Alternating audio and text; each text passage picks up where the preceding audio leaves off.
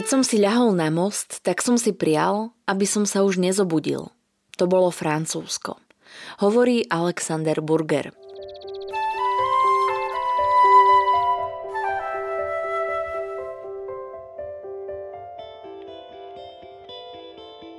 Počúvate podcast Príbehy 20. storočia. Spoznáte v ňom skutočné osudy, na ktoré sa zabudlo alebo malo zabudnúť. Postbellum a aktuality SK nezabúdajú. Vďaka konkrétnym príbehom sa dozviete, akým osudovým dilemám museli naši rodičia, starí rodičia, prarodičia čeliť. Postavení sme tak pred otázku, ako by sme sa v podobných situáciách zachovali my. Rozprávači príbehov 20. storočia rýchlo odchádzajú.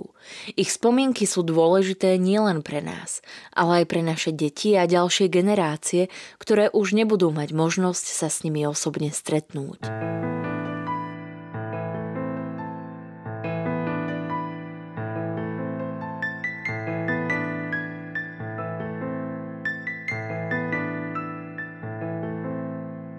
Alexander Burger sa narodil 20. apríla v roku 1922 v obci Radkovské Bystre v okrese Revúca vo vtedajšom Československu. Narodil sa v malej dedine, ktorá stála na pomedzí medzi maďarským a slovenským obyvateľstvom. Jeho rodinu živilo hospodárstvo. Do základnej školy dochádzal a v období hospodárskej krízy, ktorá dopadla na celú oblasť veľmi silno, sa rozhodol pre odchod. Když jsem eh, chodil školu, jo, tak se hledalo nějaké zaměstnání. Kolem dokola snad nějaká pila nebo cihelna. E, byl, e, byly tam také železorudné doly, ty byly zavřeny v, v, v té hospodářské krizi. Mm-hmm takže mě našli místo v té jižní maďarské části Slovenska, kde hledali cukrárně eh, učně, který umí slovensky, protože to bylo okresní město Tornala, kde byla velká posádka vojenská, Eh, byly tam umístění také finance, financí. A v té cukrárně potřebovali slovenské, někoho, kdo v neděli hlavně obsluhoval v té kavárně, která byla součástí té cukrárny, ty české česky mluvící hosty. Alexander Burger sa v Tornali učil približne dva roky. V novembri 1938 prišla viedenská arbitráž, keď južná časť Slovenska pripadla maďarskému štátu. Pamätník tak pripadol Maďarsku, zatiaľ čo rodičia zostali na Slovensku. Sám mal byť síce po skúškach a po obdržaní výučného listu vypovedaný, ale zvolil si inú cestu. Tenkrát, eh, jak je známo, té pohraniční části jo, kvetlo pašeráctví. A od těch pašeráků jsem se dozvěděl, že v Budapešti na francouzském vyslanectví se organizují eh, na, organizuje nábor do cizinecké legie, to jsem věděl.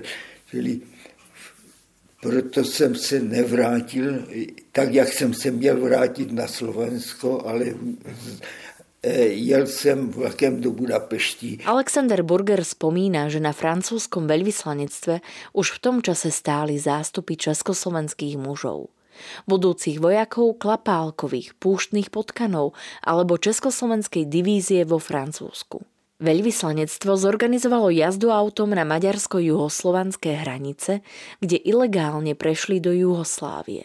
Našťastie tam bola srbská hliadka so srbským dôstojníkom, pretože ak bol dôstojníkom Chorvát, tak emigrantov vracal do Maďarska. Srby vraj československých vojakov dobre privítali a zaistili im prevoz do Belehradského klubu slovanských utečencov. Mnohí Čechoslováci však do Belehradu neprešli. Po niekoľkých dňoch dostali francúzsky pas a vlakom sa potom dostali do Grécka do Solúnu, kde prespali. Na druhý deň zase vlakom z Grécka do dnešného Istanbulu. To všechno organizovali francouzi v rámci těch cest, které už e, dříve e, prováděli do cizinecké legie. Jo?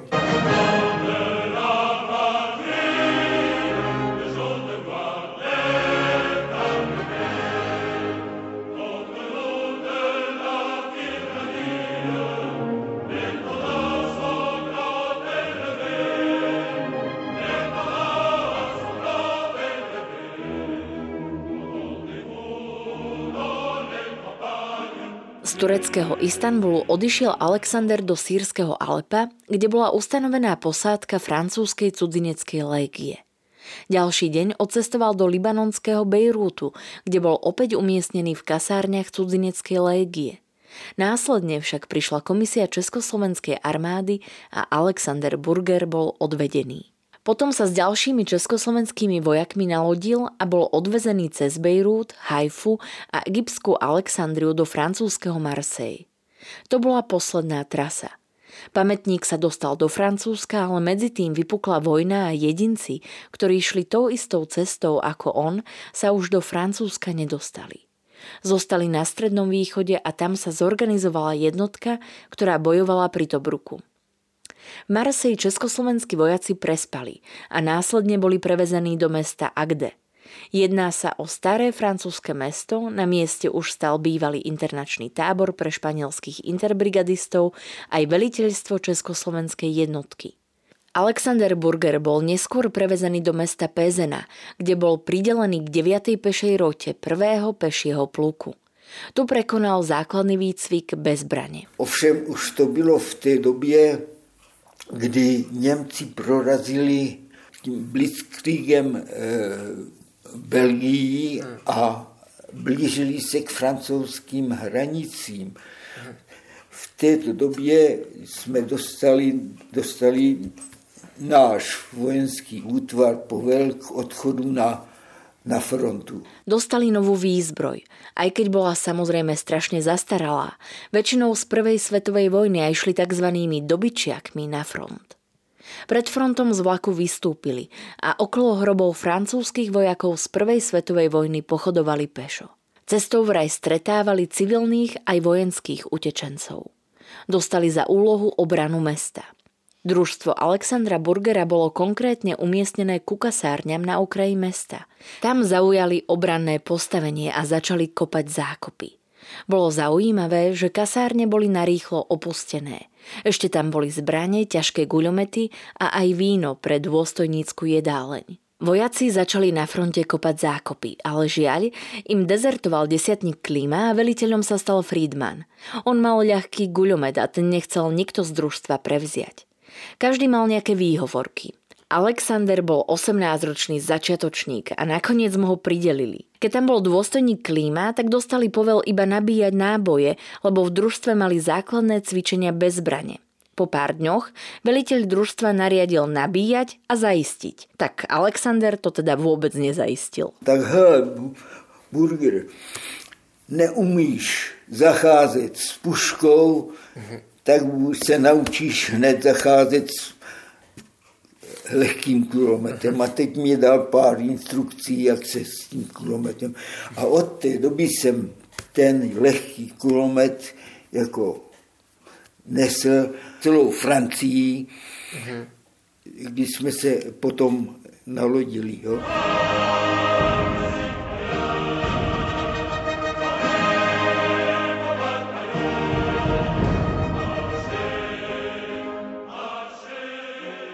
Po niekoľkých hodinách odrazili československí vojaci prvú nemeckú hliadku a potom očakávali útok. Ten však neprišiel a tak sa začalo ustupovať, ale do hlavnej trasy sa kvôli zdržaniu nedostali. Ustupovali tak samostatne pod vedením dôstojníka Václava Kadana, boli nútení doháňať hlavný prúd. Preto museli rýchlo pochodovať deň alebo dva – Vojaci boli veľmi unavení a mali si pri jednej budove odpočinúť. Veliteľ Kadan s ďalekohľadom spozoroval, že sa blíži nemecká jednotka.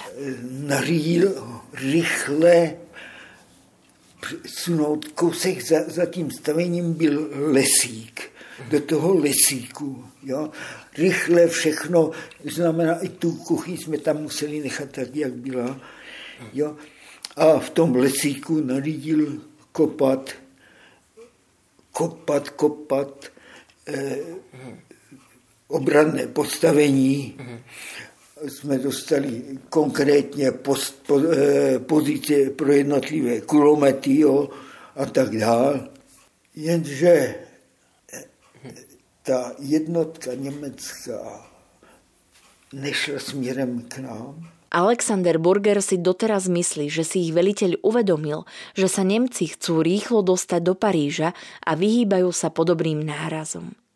Vojaci tak opäť ustupovali a vypochodovali z lesa na cestu, kde ich začal veliteľ usmerňovať. Dostali sa k hlavnému ústupovému prúdu, na konci ktorého šiel sám plukovník Jan Kratochvíl ako veliteľ pluku. Když si někdo sedl, a samozřejmě jsme nejedli, nespali, hmm, jo, hmm. tak byl ztracený, protože Neskôr si pamätník našiel bicykel a keďže už panoval veľký zmetok, išiel stále dopredu, kde potom zaspal a zobudil ho až náhled nemeckého lietadla. S ďalšími vojakmi sa dostal až k rieke Loire, kde znovu zaujal obranné postavenie. Opäť však hrozilo obklúčenie a tak bol nariadený ďalší ústup. Československí vojaci ustupovali v noci aj cez deň. Nakoniec sa dostali k juhofrancúzskému prístavu Séte, kde sa podarilo zaistiť nákladnú loď plávajúcu pod anglickou vlajkou. Vojaci museli nechať zbranie vo Francúzsku a odplávali cez Gibraltar a Biskajský záliv do anglického Liverpoolu. Anglii nás zarazila tá vstřícnosť, ochota a způsob přivítání hmm.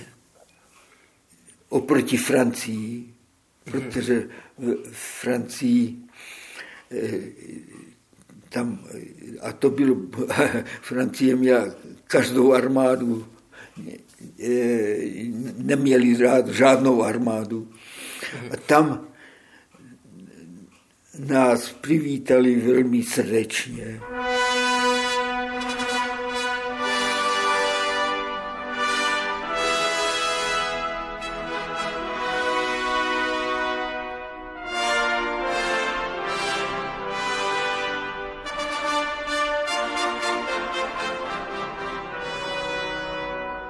Tiež bolo pre nich veľmi nezvyčajné, že z prístavu prešli na stanicu, kde boli anglické osobné vagóny a priamo do jednotlivých kupé sa nastupovalo z nástupišťa. Perón bol na úrovni nástupišťa. A žiadny dobyčiak, ale osobný vlak. Vojaci prišli do Cholmondeley Park, kde sa udržiaval druhý pluk z bojov vo Francúzsku. Tu boli krátko ubytovaní. Pamätník bol stále pri pešej jednotke. Tady je třeba říct, že tohle je období, eh, kdy Anglie očekávala invazi hmm. Německa. A samozřejmě Anglie měla loďstvo, měla částečně eh, letectvo bylo vázáno, to bylo hmm. tak vyrovnané s Německem, ale mělo loďstvo. Jenže Anglie má obrovský pobřeží, velké pobřeží. A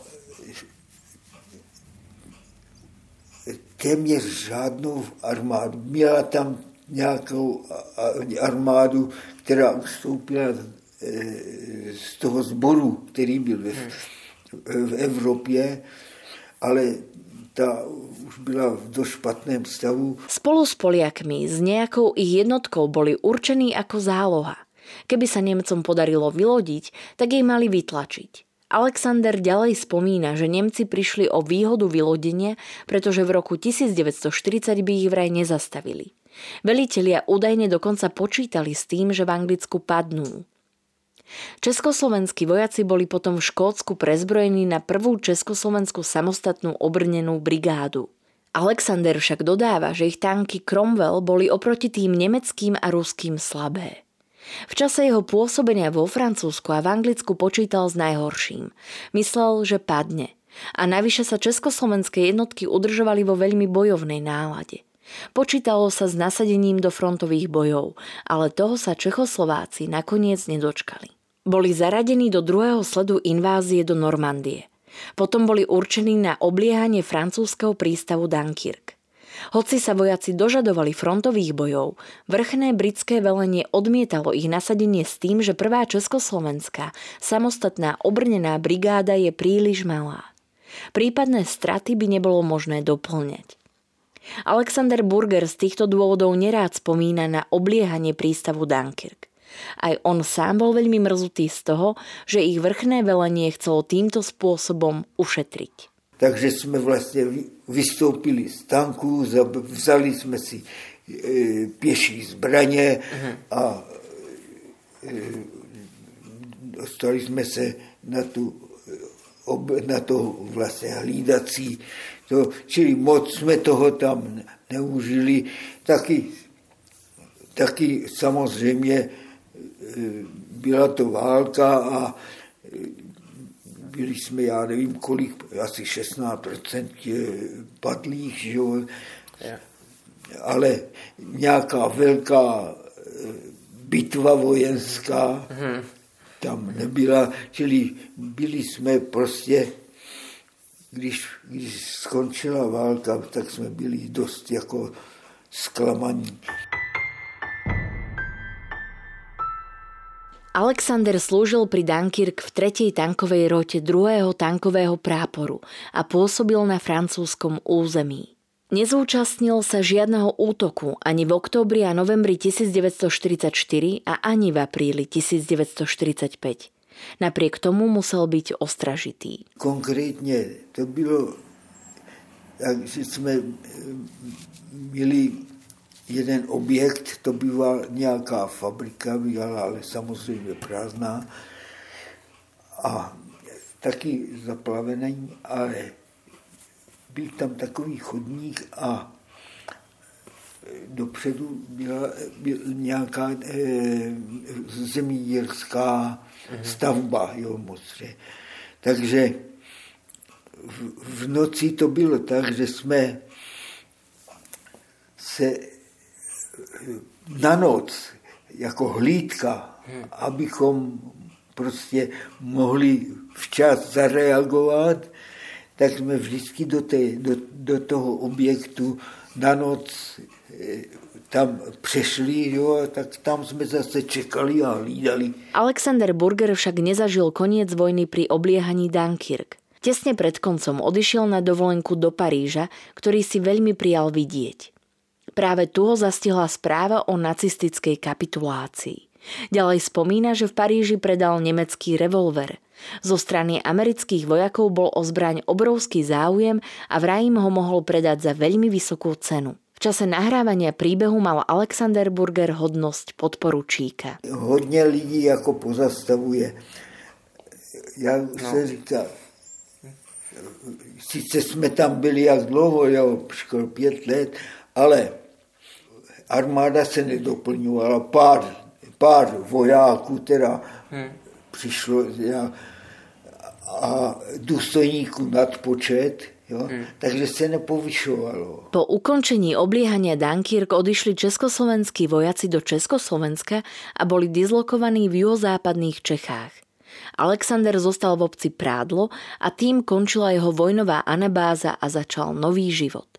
Nie len preto, že rodičov už v tom čase nemal, ale aj preto, že celých 6 rokov strávil v armáde. Jsou některý lidi, někteří vojáci, kteří si myslí, mně se nic nemůže stát. Čili to, já jsem byl za největší blbost. Já, já jsem právě myslel, právě jsem tak jako ne, ne, ne, nemám štěstí ve všem, jako, že budu mezi prvními, který, takže jsem, já jsem se nakonec prostě smířil s tím, že se živí, ne, ne, ne, že se nedožijí živí konce světové války. A najednou, najednou jsem tady byl bez kvalifikace.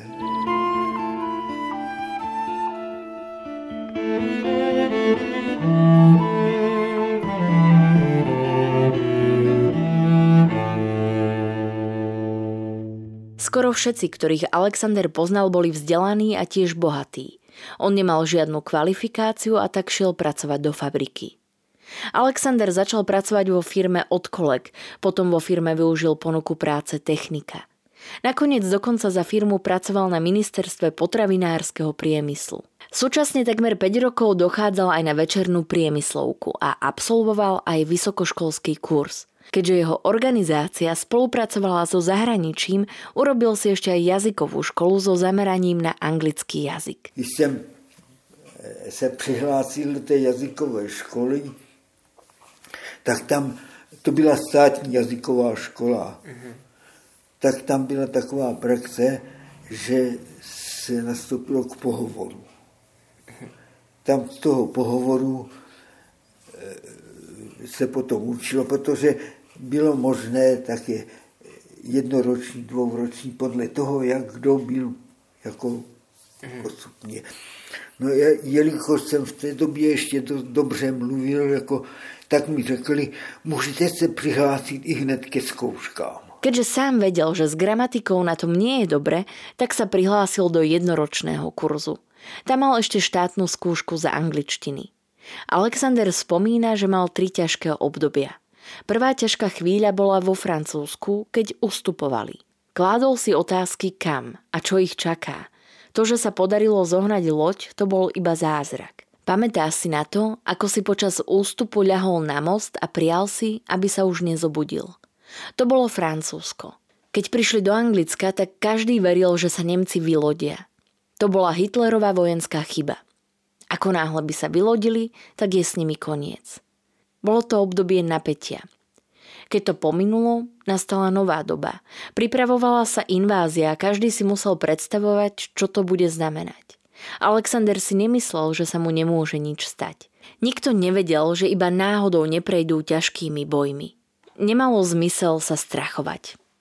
Alebo bol nezmysel veriť, že sa mu nič nestane. Ja som počítal, že se nikdo nevěděl, že s hodou okolností my neprojdeme tak těžkými bojí. Ale my jsme museli s tím počítat. Takže jsem počítal, že ne, co se budu strachovat, jo, nemo, je nesmysl e, věřit, že se mi nic nestane. Jednou, jednou je to situace taková, padnu a s tím jsem se smířil. Jak jsem byl takový celou tu dobu, takový jako flegmatik a tak dále, užít, co se dalo.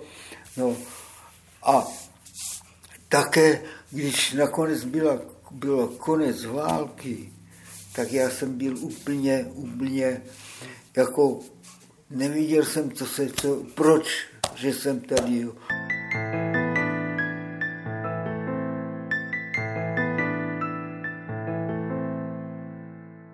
Čase nahrávania príbehu v roku 2013 žil pán Burger v Prahe.